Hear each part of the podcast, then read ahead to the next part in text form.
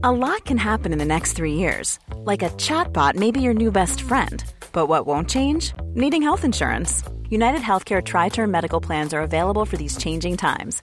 Underwritten by Golden Rule Insurance Company, they offer budget friendly, flexible coverage for people who are in between jobs or missed open enrollment. The plans last nearly three years in some states, with access to a nationwide network of doctors and hospitals. So, for whatever tomorrow brings, United Healthcare Tri Term Medical Plans may be for you. Learn more at uh1.com. It's that time of the year. Your vacation is coming up. You can already hear the beach waves, feel the warm breeze, relax and think about work. You really, really want it all to work out while you're away. Monday.com gives you and the team that peace of mind. When all work is on one platform and everyone's in sync, things just flow wherever you are. Tap the banner to go to Monday.com.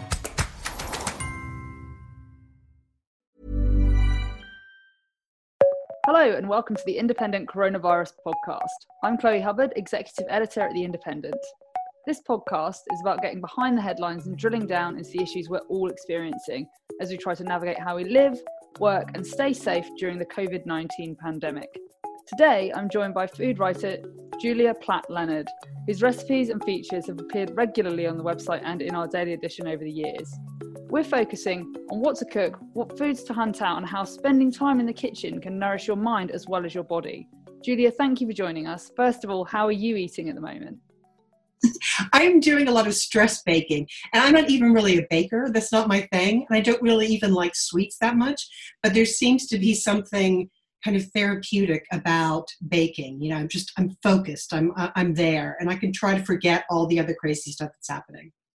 Oh, that's nice. You don't live anywhere near me. It's a shame because I might be uh, hanging out at yours trying to get the odd bit of banana bread or something. and that's what I baked yesterday. I did banana bread, and then I drop it off. You know, and, you know, put it on my uh, on my neighbor's step. But I mean, I, I guess it, in in seriousness, it's it's changed the way that I shop. You know, I used to kind of go, oh, I'll just, you know, pop around and get this, or I might do that, or go to the fishmonger.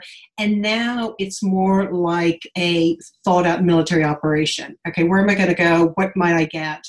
And really kind of having to go with the flow as far as what's available. Yeah, I have certainly experienced that as well. With all of our usual routines up in the air at the moment, how can cooking help us find a bit of stability? I think cooking can help in a couple of ways. The first thing is to realize that it's a process. So we're trying to take something from a raw state to a cooked state, or even if it's a salad, and change it. So it gets you to focus, and you can't be thinking about everything else. You need to kind of be in the moment with that. And as well, it can be a bit meditative because you're just doing what you're doing. And it can be a point that kind of punctuates throughout the day. So, what am I going to have for lunch or what am I going to have for dinner? It's something to look forward to. And in times like this, when it's really uncertain, that can be really helpful. So, I went to the supermarket yesterday, um, and I normally quite like going food shopping. I'm a bit of a foodie myself as well. I enjoy my, my, breakfast, lunch, dinner a bit like a pensioner does. I think you know you look forward to it. But it was a bit of a weird experience because so much of the sort of stuff I usually go for isn't available. Um, how can people make sure they've got a nutritious meal um, and be mindful of other shoppers at the same time? I think you need to go in to shopping with an idea of what you need, but also uh, being flexible. And by that I mean you're not always going to find everything you want. Um, so be open. So if you wanted to get aubergines, but they don't have them, but they have courgettes, pick those up. And as far as kind of nutrition and making sure you get what you need, I think try to get as many colors as you can. So pick up a head of purple cabbage. Um, some beets, you know, greens if you can. I mean, I think vegetables, by and large, in my experience, have been pretty good. Um, and I think try to steer clear of too much pasta and other things that are just going to be carbs that you may not really need now. So really go for color on the plate. Okay, thank you. I'll definitely bear that in mind. I think it's also an opportunity for people um, not who are not into cooking to perhaps fall in love with the mm. kitchen and maybe try new things as well. Is that something you've done at all? Oh, definitely. I mean, I think we have time, you know, and that's something that a lot of the time we don't. So making something from scratch is completely doable, either to learn new skills um, or to brush up, to use the cooking books that have been kind of sitting by your bed as like reading before you go to sleep, and instead get them out actually make some recipes. Um, I think it's a good time to try something new. Like I'm keen to get a smoker and to do some smoking, uh, you know, food, you know, meat, vegetables. Um, you can get them from lots of different places, but Netherton Foundry has a great one, um, which can be used indoors. So if you don't have a back garden, that's great. I think it's a fantastic time to do some slow cooked meats. Um, you know, which can sit in the oven happily for five, six hours, and you've got something ready for dinner. Also, they can be some of the less expensive cuts, so you can kind of reduce your food bill as well. Um, and if you can find flour, I think doing some baking is a nice thing to do. Um, there's kind of a sense of accomplishment when you bring, you know, even if it's just biscuits out of the oven um, or make soda bread. And those are all things that aren't technically difficult, but do give you a sense of satisfaction, you know, throughout the day so we talked about sort of the mental satisfaction that can come from having made something from scratch but are there any particular types of foods that could actually help with mood and well-being as well? I think you really want to go for a varied diet um, and realize that you know right now we're kind of a bit in between seasons. Uh, we're not going to start to see a lot of British asparagus until later on the month. So we're kind of between that um, root vegetables that we were having during winter and getting more into the spring. So you do need to be a bit more creative. I would say go beyond the five a day and really pack your plate with lots of colorful vegetables. Um, and those could be raw, they could be steamed, roasted, and really make this the center of your plate. Uh, it's a great way to do that. And also, you know, you can use almost every bit of a vegetable. So from um, a waste standpoint, it's a really great thing to do as well. Um, and you could do them into purees, almost like a hummus, lots of different stuff, and have a flatbread, and that would be a fantastic meal or snack. So, thinking about people that aren't necessarily always a huge fan of vegetables, children, um, lots of people have their children at home at the moment. Cooking is probably a great way to get them to all sort of spend meaningful time together. Um, what sort of things could parents be cooking with their kids? I think I think the key thing is just to make it fun because I think when we're in these tight situations, we can all be getting a bit fractious and kids are getting restless, they want to be outside. I think a couple things that are really great to do with kids are making pasta you know so if you've got a pasta maker you can order one or even if you just roll out the dough that can be really fun. And kids tend to love pasta uh, and it can be a great way for them to kind of see the process through. The other thing i would do is i would get a tortilla press. Uh, they're not expensive. Um, they're super simple to use. And if you get some masa harina you can make your own corn, corn tortillas. And the Cool Chile Company online. You can get them. And you're literally just taking the harina and some water, mixing it, and then you can get the kids pressing that out and then putting into a super super hot frying pan. And it's a great way to use up leftovers as well. So if you've got leftover veg and that kind of stuff everybody can top their own. So that's really fun. I would say those two things would be great things to do with kids. And get some away from screens as well it gets them away from screens and there's a sense of accomplishment you know the kids and adults you know we all have when you cook because if you do it it doesn't have to be michelin star quality. It just has to be something that tastes good to you you know something that you like and that you're proud of. And for a kid and that's starting at really young ages they should be getting involved in that. Um, it could be fantastic and then you can get them to do the dishes as well so you know assign the tasks. Put them to use. Um, so away from our own kitchens, um, I find it a bit sad when I'm on my walk seeing all my old favorite restaurants and pubs um, close. What kind of challenges are these businesses facing at the moment? It's huge. I mean, it's absolutely huge. I mean, some of them um, that have been sit down restaurants are now doing takeaway or delivery, and they're trying to get ramped up, but it's really difficult to go from one model to another. Um, as well, you know, restaurants are constantly working on very small margins. So even at the best of times, it's not um, a uh, super comfortable profession to have. Um, and you have staff, and some of them have to be let off. So it's really, really difficult.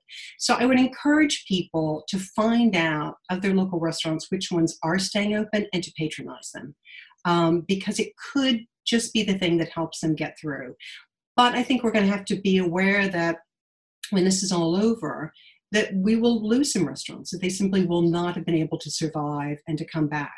But in the meantime, do everything you can, find out who's uh, who's doing takeaway or delivery, especially like bakeries and things like that. Some of them are still operating, uh, and make sure that you give them your business.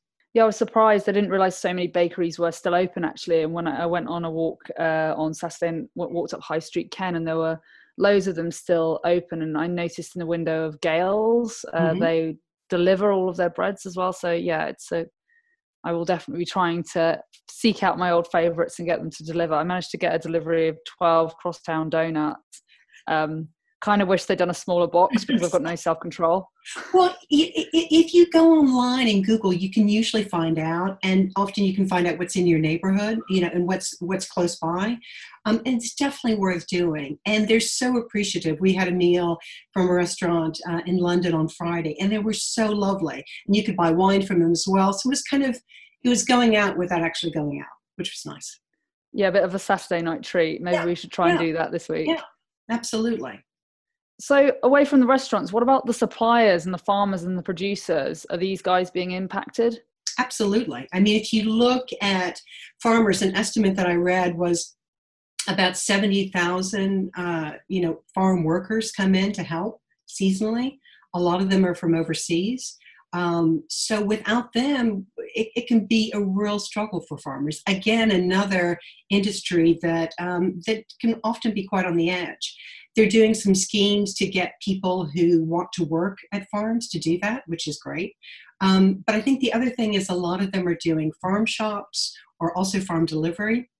So, like the restaurants, find out who's doing that, find out who's local to you, and patronize them because it really could make the difference in, in, in, keeping them going.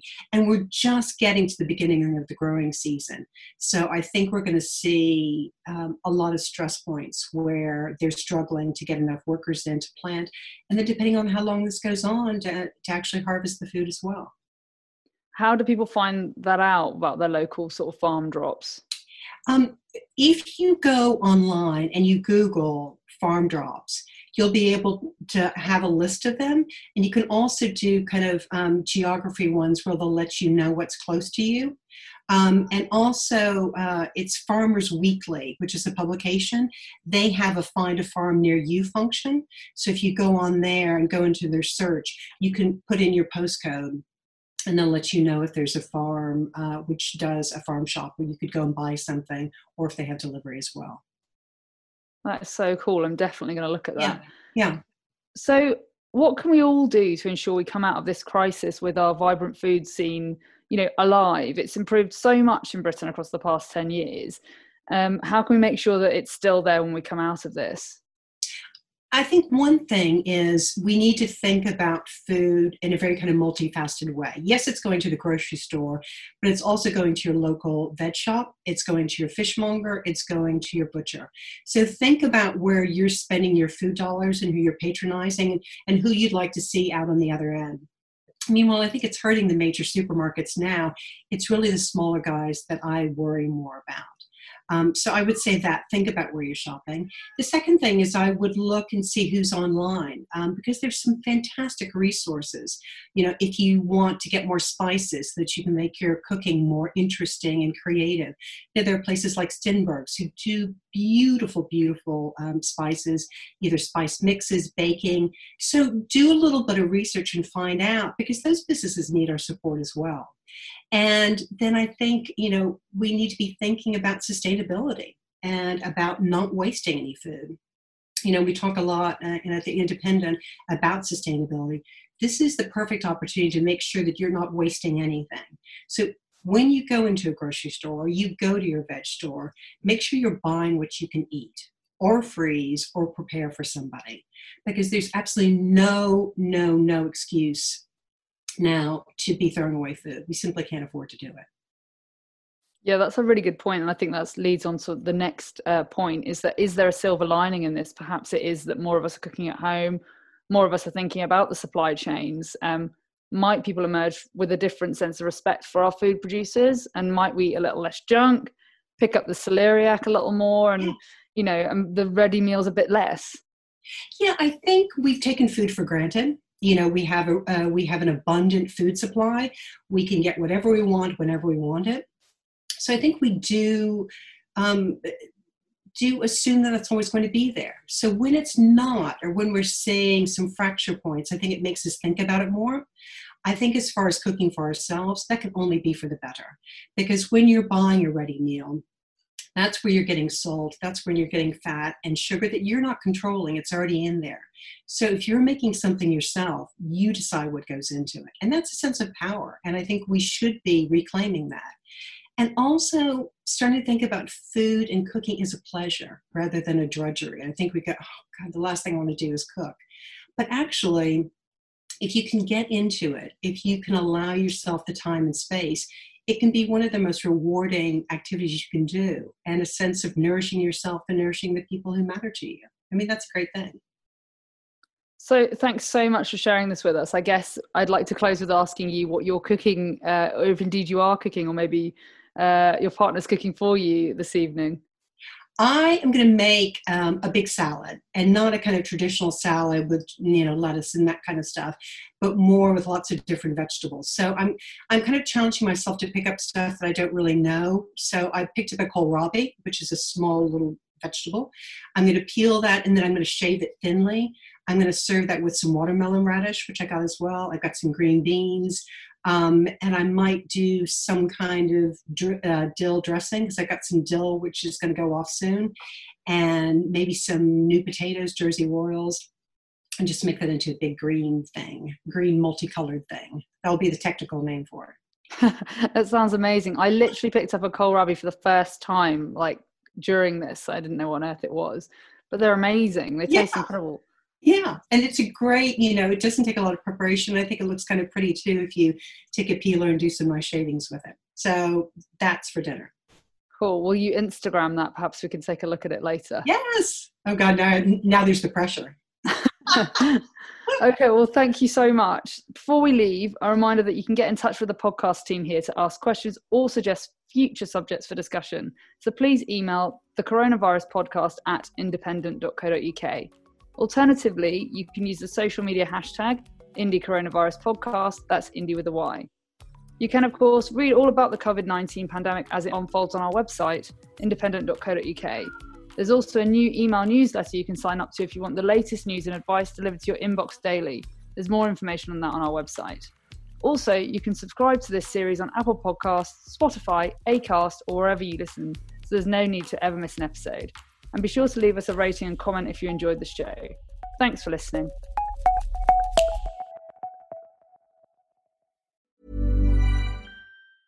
Hey, it's Paige DeSorbo from Giggly Squad. High quality fashion without the price tag? Say hello to Quince.